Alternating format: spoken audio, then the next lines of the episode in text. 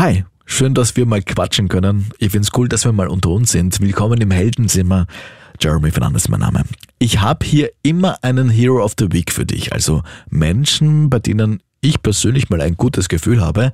Menschen, die ihren Mitmenschen unter die Arme greifen, sie unterstützen und vielleicht haben ja die einen oder anderen, die ich bisher in meinem Podcast für dich hier gehabt habe, dich ja auch inspiriert. Ich freue mich auf jeden Fall, wenn dir der Podcast bis jetzt gefallen hat. Ich freue mich auf jeden Fall auch, wenn du ihn abonnierst. Und vielleicht hast du ja selber so eine Story, so eine Heldenstory für mich. Vielleicht hast du in deiner Umgebung einen Held, eine Heldin, an die du jetzt gerade denkst. Schreib mir auf Instagram, da findest du mich unter Heldenzimmer. Oder du schreibst mir eine E-Mail an herooftheweek at kronehit.at. Da bin ich mal gespannt auf deine persönliche Heldenstory. Heute habe ich Christine Wallner für dich im Podcast. Früher war sie voll drin in der High Society Welt. Ja, da hat sie sich wohlgefühlt.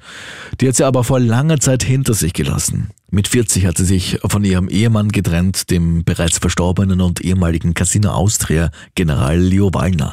Hat dann ein Medizinstudium begonnen. Mit 60 hat sie ihr ganzes Hab und Gut verkauft um ihr Hilfsprojekt umzusetzen. Und auch jetzt mit 75 ist sie nach wie vor durch und durch Powerfrau. Ich merke es an unserem Gespräch, äh, die Energie geht ihr einfach nicht abhanden. Trotzdem will sie sich jetzt in der nächsten Zeit aus dem Arbeitsalltag zurückziehen. Wie sie sich das vorstellt und mit welchen Gefühlen sie auf ihre Vergangenheit, auf ihr Leben zurückblickt. Jetzt bei mir im Podcast. Hero of the Week, der heldenhafte Krone Hit Podcast mit Jeremy Fernandes. Ja. Frau Wallner, freue mich wahnsinnig, dass Sie sich die Zeit nehmen, bei mir im Heldenzimmer quasi Platz nehmen. Ja. Sie kannten ja jahrzehntelang die Society-Welt und während viele nahezu alles geben, um da reinzukommen, sind Sie da aus dieser Society-Welt damals ausgebrochen. Bevor ich Sie frage, ob Sie die High Society quasi damals ab einem gewissen Punkt satt gehabt haben. Was war denn für Sie damals die High Society? Warum war die denn damals so spannend für Sie?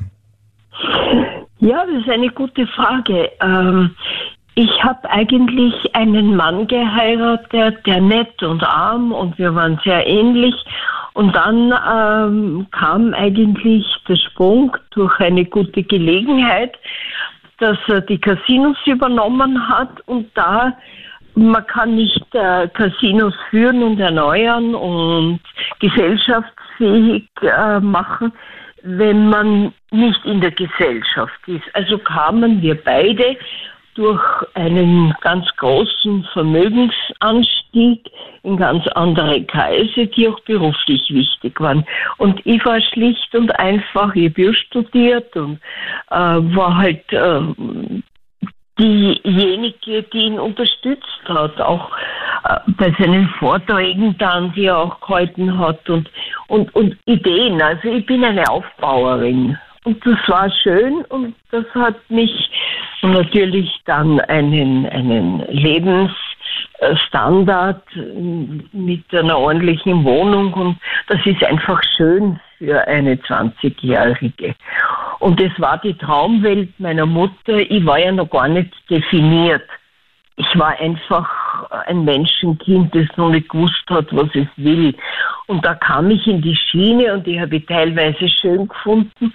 Aber ich habe zugleich auch eine schwere Krankheit gekriegt, die sich durch mein Leben gezogen hat. Und da habe ich sehr bald erkannt, dass mir leider das Geld gar nichts hilft. Und, und habe dann in dieser schönen und schicken Welt und ist es ja auch lustig. Ich habe das durch meine Krankheit gar nicht genießen können. Es ist nicht jetzt ein Vorwurf an die Leute, mit denen ich zusammengekommen bin. Aber ich konnte nicht mitgenießen. Die waren so weit weg. Das war eigentlich äh, der Grund. Ich habe nicht hineingepasst. Ja, und dann bin ich ein Mensch, der immer sobald ich es erkenne, Konsequenzen zieht. Dann habe ich mich halt äh, mit 40 aus dem allem gelöst. Ich will es jetzt gar nicht werten, nicht befreit, keine Dramen. Es waren viele Dramen, die haben sich angesammelt. Aber ich habe dann mit 40 viel zu spät, kann man sagen, wirklich meinen Platz gefunden. War glücklich in der Medizin, war glücklich, wunderbare Kinder zu haben, war glücklich im Spital. Wenn ich schon reinkommen bin, war das wie Chanel Parfum für mich, der Spitalsgeruch. Daran merkt man, dass man dort ist, wo man hingehört. Und wenn wir zurückgehen an die ja. Anfangszeit von Ihrem Hilfsprojekt, Afrika hat Sie immer schon auch als Kind fasziniert. Ja. Ist das die Idee, aus der das Hilfsprojekt entstanden ist? Ja, ja. Ich wollte immer Ärztin werden und habe mich auch dann, wie ich einmal geschnuppert habe, dort eigentlich hat mir die Freundschaft der Maasai und dieser doch sehr sozial anders gestellten Menschen äh, habe ich mir gebildet durch Behandlung, indem ich halt mit guten Medikamenten in die Hütten gegangen bin und mit Taschenlampe äh, Eingriffe gemacht habe und so. Ja, das ist was. Das, da wächst man zusammen. Und gab es da in der Anfangszeit Menschen, die Ihnen Mut gemacht haben, die Sie begleitet haben, oder war das einfach eine Herzensangelegenheit, die direkt von Ihnen gekommen ist? Ähm, die ist wirklich von mir gekommen. Alle haben gesagt, du bist einfach deppert. Nein, das hat niemand unterstützt. Nein. Und wieso haben Sie gesagt, ich mache trotzdem weiter? Weil ich überzeugt war davon. Also ich meine, das ist auch ein bisschen meine Persönlichkeit. Ich habe schon sehr früh äh, ähm, dann nach meiner äh, bisschen, sagen wir jetzt einmal, verunglückten Ehe, weil wir beide noch uns nicht wirklich kannten, ähm, habe ich dann schon Verantwortung für mich übernommen. Und ähm, dazu gehört auch, dass ich niemanden gefragt habe. Ich habe zum Beispiel, wie ich mich scheiden habe lassen, niemanden, nicht meinen Eltern, nicht meinen Freunden, niemanden mitgeteilt, dass ich das getan habe, vorher. Also schon um mich nicht beeinflussen zu lassen, habe ich niemandem gesagt und dann habe ich gesagt, ich bin jetzt geschieden und man kann das große Wegeschrei, wie kann man nur. Und dann habe ich gesagt, für mich ist es gut so. Und das mache ich heute genauso. Also ja, so bin ich einfach. Das klingt nach einer Frau, die auch äh, schon äh, früher viel Power, viel Kraft, viel Energie gehabt hat. Ja, wissen Sie, wenn man immer krank ist und, und das ist wie wenn man ununterbrochen mit zwei schweren Handeln läuft. Man wird durch dieses Schicksal einfach stark oder man geht ein. Da gibt es keine Grautöne. Und da war es Ihre Vision, ein Hilfsprojekt in Tansania umzusetzen? Nicht in Tansania, in Ostafrika. Mhm. Tansania hat dann, wie ich äh, standesmäßig das natürlich mir angeschaut habe, habe ich mal was ausgesucht, wo wirklich viel Arme sind. Tansania war damals, wie ich angefangen habe, das 18. ärmste Land eine Gegend, wo wirklich Leute bei Null sind und dieser erste Schritt von Null auf ein bisschen was, der ist ja auch sehr drastisch, nicht? Und das war im Maasai-Gebiet, die sind einfach untergegangen. Kein äh, Besitz mehr, Regierungen sind ihnen, da sie Steuer zahlen, sind sie eigentlich unnötig. Und an solchen gar nicht so schlimm, wenn sie nichts, äh, wenn sie eingehen, muss man es einmal so gerade aussprechen. Weil sie können mit der Entwicklung des Landes können es nicht viel beitragen.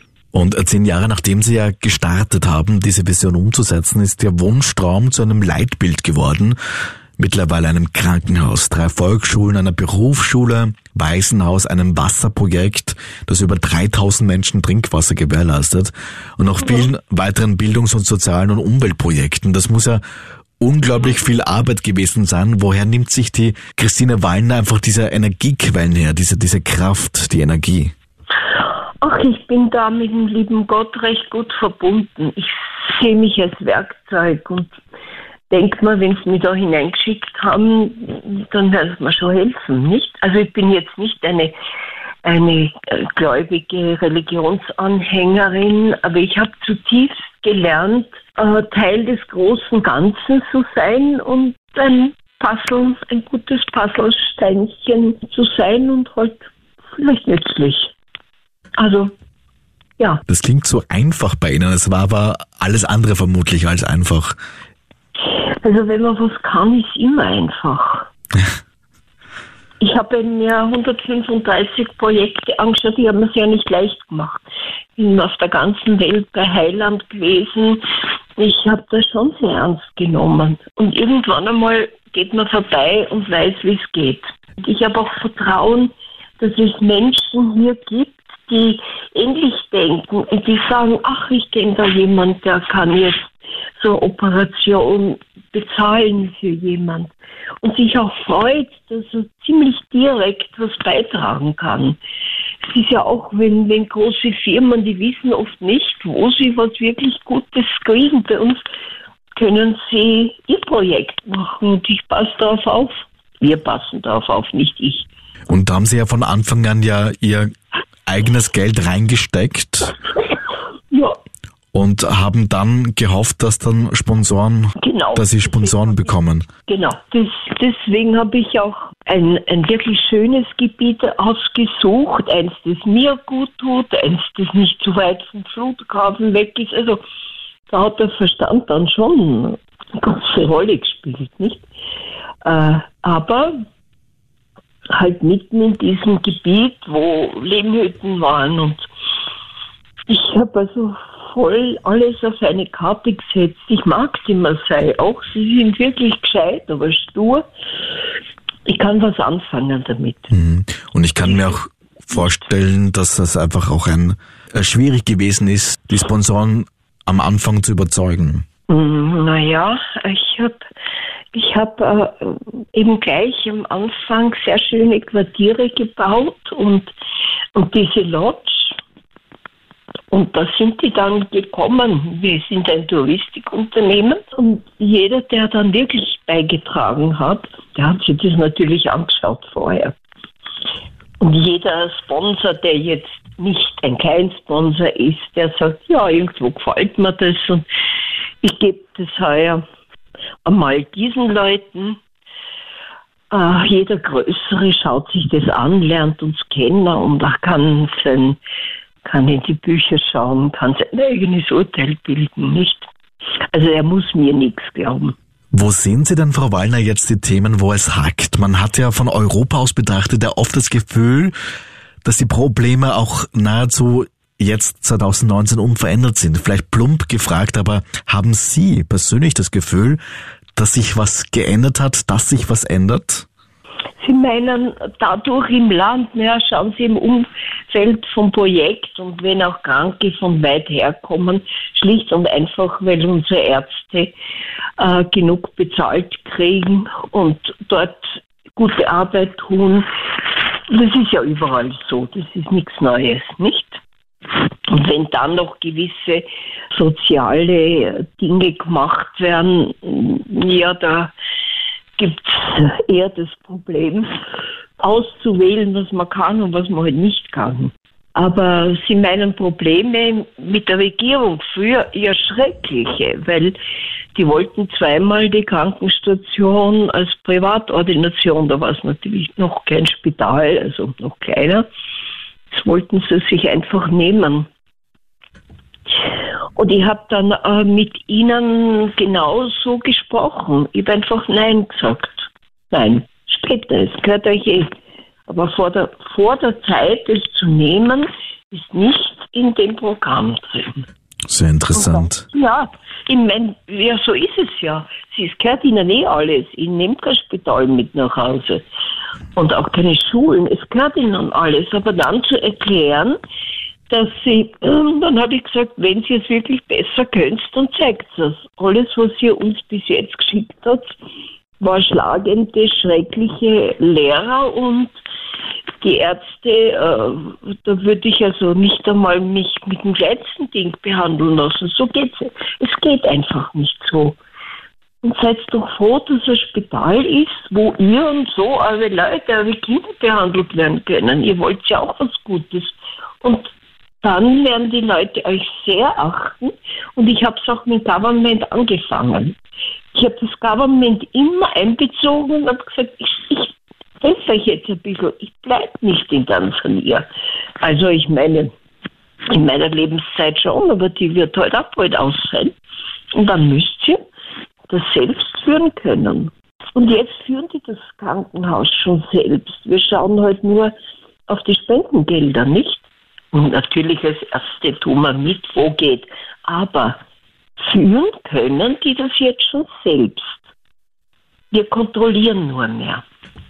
Der Aufbau ist getan. Der Aufbau ist getan, das heißt, Sie sehen jetzt das Hilfsprojekt jetzt auch als abgeschlossen? Ja, im Großen und Ganzen schon, außer es kommt jemand und sagt, wow, jetzt haben wir da schon so ein Pionierprojekt, da können wir uns das jetzt gleich dazustellen. Aber dann müssen sie es auch finanzieren, dann müssen sie es mit uns besprechen, müssen auch ein bisschen äh, Verantwortung übernehmen. Ja, natürlich, freilich geht das.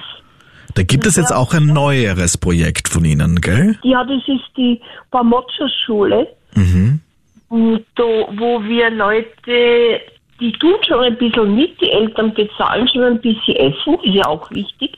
Also wir bringen sie schon und sagen ihnen jetzt am Anfang, aber später wird ihr dann schon ein bisschen was beitragen müssen. Und das macht man halt dann, ähm, muss man wirklich genau schauen, welche Kinder gescheit sind, gar keine Möglichkeit haben die Eltern, äh, dass sie was zahlen. Und das ist schon ein sehr Hineinwachsen mit den Menschen, nicht? Aber jetzt machen die Eltern schon mit und die werden bis zur Matura geführt. Mit Englisch, mit ausgezeichneten Computerkenntnissen. Es können dort Menschen runterkommen, ganz günstig wohnen in der Schule selbst, den Kindern was beibringen. Es gibt schon lustige Arten, das äh, mitzumachen. Und man kann natürlich dann alle egoistischen Sachen auch machen, nicht? Tage. Und dann schaut man sich die Parks an. Momella liegt 150 Meter vom Arusha Nationalpark weg. Das ist schön einfach. Es ist so ein Mix aus Tourismus und dann aber wirklich in die Projekte gehen und selbst was beitragen. Also ich merke schon, langweilig ist Ihnen sicher nie geworden, aber das wollten Sie auch sicher Nein. nicht. Nein, ja. auch oft Stunden, wo ich Menschen einfach nur zuhöre. Mit einer Übersetzerin, die sprechen dort Mero und Maa und ich kann das. Und äh, dadurch kann ich zuhören. Ich kann wirklich erkennen, wo sind denn die Probleme im Land. Die ändern sich ja oft nach politischen Situationen. Das ist wahnsinnig wichtig, nicht? Oder ich schaue mal, wenn jemand absolut nicht glücklich ist und immer noch, dann behandle ich ihn auch einmal naturheilkundlich. Meine Tochter auch oder heilerisch, nicht? Ähm, das ist so ein Gesamtpaket. Also ich nenne es halt die Mama-Strategie, nicht? Die ist irgendwo aufgegangen. Ja. Und Sie haben schon Ihre Tochter angesprochen, die nächste Herausforderung wartet da schon auf Sie. Sie wollen sich ja jetzt Stück für Stück aus dem Arbeitsalltag zurückziehen und ja. Ihre Hilfsorganisation an die nächste Generation übergeben. Wie lange wollen Sie da noch aktiv daran beteiligt sein? Haben Sie da einen Plan, was und wie viel Sie da noch in der Zeit umsetzen wollen? Also ich bin nach wie vor Präsident und schaue, was reinkommt, schaue, dass ich mit Menschen kommunizieren kann und hier und da äh, kann ich auch recht klar und deutlich mit Behörden äh, kontaktieren, weil ich eine weise Frau bin. Ich bin keine Frau, ich bin nicht das, weil ich kein Mann bin ich bin eine weise Frau und da kann man recht diplomatisch und offen mit Leuten kommunizieren. Einerseits sich für Mithilfe bedanken, das ist ganz wichtig.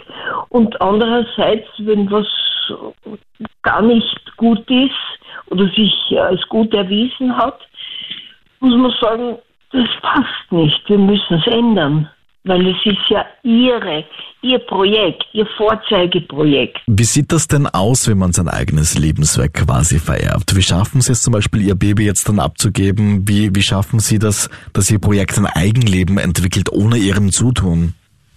Naja, weil meine Tochter eigentlich auch eine sehr taffe Frau ist. Die ist Ärztin, die ist Heilerin, das haben wir gemacht, die ist, hat Ökonomie studiert ist 48 Mai. Was kann Besseres passieren? Und die kennt alles. Die ist, ja, die ist vor sieben Jahren schon gekommen. Also, das geht sehr fließend.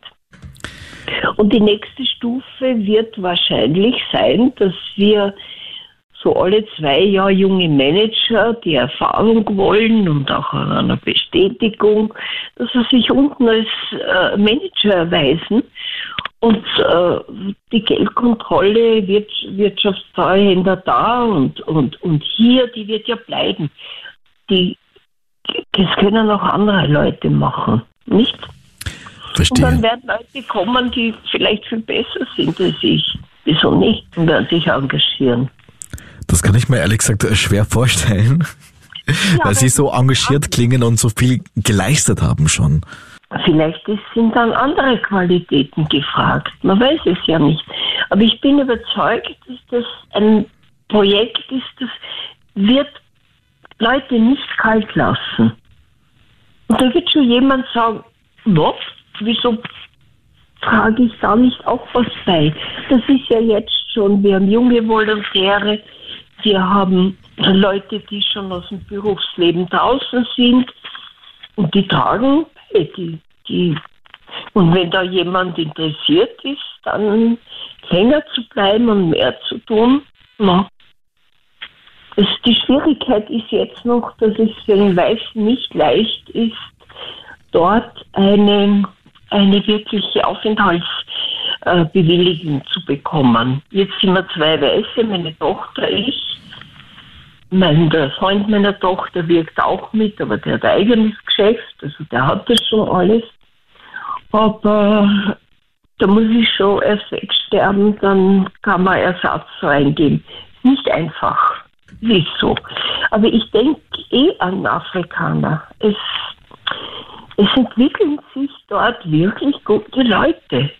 Jetzt haben wir dann Kinder nach dem Mama-Prinzip, habe ich 1500 Kinder, die nach der Universität die Chance haben, sich auszubilden. Schau mal, also die Hälfte wird es sicher nehmen. Ja, dann haben wir ein Riesenreservoir von den Leuten, die, die wissen, wie wir sind, die auch Werte mitnehmen, die ja sagen, naja, vielleicht so, so streng werden wir nicht sein, die wirklich wie Kinder ihre eigenen Reihen drauf machen. Wenn wir noch ein bisschen was Persönliches von Ihnen, Frau Wallner, erfahren dürfen, wie sieht denn die Zukunft von Ihnen aus? Also, das weiß ich nicht. Das wird sich der liebe Gott überlegt haben. Gut, hoffentlich. Aber es ist eigentlich nur eine Frage. Also, ich könnte noch ein bisschen mehr Soziales brauchen. Ich könnte ähm, da fahre ich ja auch dann nach Wien so äh, drei Monate. Das äh, tue ich ja jetzt schon. Und dann, also sehr viel ändern wird sich nicht. Ich werde irgendwann einmal sterben. Also das ist, denke ich, für jeden vorgesehen. Wird schon für mich auch drin sein. Was hat Heimat für Sie immer bedeutet? Was bedeutet Heimat für Sie jetzt? Wo sehen Sie Ihre persönliche Heimat? Also Heimat ist dort, wo die Liebe ist. Und die Liebe ist natürlich bei meiner Familie. Ich habe ja auch noch einen Sohn mit wunderbaren Enkelkindern und eine Schwiegertochter. Das, das ist natürlich schön, auch wenn ich herkomme.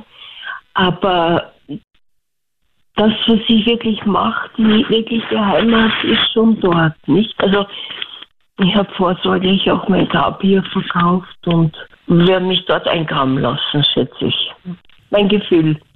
Mhm. Und wenn Sie jetzt quasi zurückblicken auf Ihre ja. Vergangenheit, auf Ihr Leben, mit welchen Gefühlen betrachten Sie das?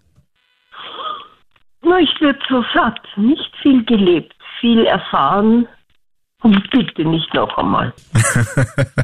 also ich habe dieser Spruch, oh, wenn ich doch noch einmal jung wäre, dann würde ich mir gleich die Kugel geben. Nein. ich bin sehr froh, dass es einen Tod gibt, der zur rechten Zeit kommt. Es ist sehr gefühlt, interessant. Ähm, ja, hätte ein bisschen leichter sein können, würde ich sagen. Ja. In meinem Podcast Hero of the Week, da stelle ich gerne Menschen in den Mittelpunkt, die ihre Mitmenschen unter die Arme greifen und sie unterstützen. Sehen Sie sich als Hero? Sehen Sie sich als Heldin? Beziehungsweise wer ist denn für Sie ein, eine Heldin, ein Held? Also ich sehe mich nicht als Heldin, weil das hat alles für mich Sinn gehabt. Ähm, ein Heldentum, da wird man meistens in eine Situation gezwungen und wenn man das dann überlebt, ist man Held. Das ist gar nicht. Ich habe diese Dinge ja selbst gewollt. Das heißt, es ist mein Leben, meine Freude. Ich habe bis zu äh, mit Beziehungen kein besonderes Glück gehabt. Ist eh klar, wer hat denn das aus, nicht? Also ähm, ja, das, davon hätte ich mehr haben können. Aber es ist ganz in Ordnung. Nein, Heldin bin ich keine. Nein. und wenn man sich über Ihre Projekte informieren möchte äh, und die Möglichkeit hat, Sie zu unterstützen, da gibt es bestimmt Online-Plattformen und da gibt es bestimmt Möglichkeiten, sich da zu informieren über Ihre Projekte, oder? Ja, natürlich. Also das erste ist die Website afrikaaminialama.com und da kann man dann die Touristen äh, anschauen. Man kommt auch dann auf eine sogenannte Endelea-Plattform. Endelea heißt nichts ist mit Sterben, weiter geht's. Also auch äh, äh, Armut soll kein Grund zum Sterben sein. Das ist jetzt für uns ganz wichtig, weil wir jetzt die Ärzte haben, die die Leute wirklich operieren könnten. Es ist, steht alles bereit, nur das Geld fehlt und das Geld kann auch nicht so lang warten, weil die Menschen halt sonst vorher sterben. Also das sind Plattformen, die man sich anschauen kann und dann spürt man eh schon. Ja, ich hoffe halt, dass recht viele spüren, oder machen wir jetzt, sammeln wir 300 Euro in der Familie oder im Freundeskreis und irgendeinem schickt man halt dann das Bild, wenn es gut gegangen ist. Und es soll gut gehen. Sie kennen eh schon meine Einstellung. Das andere ziehe ich gar nicht in Betracht. Frau Weiner, das war ein irrsinnig interessantes Gespräch.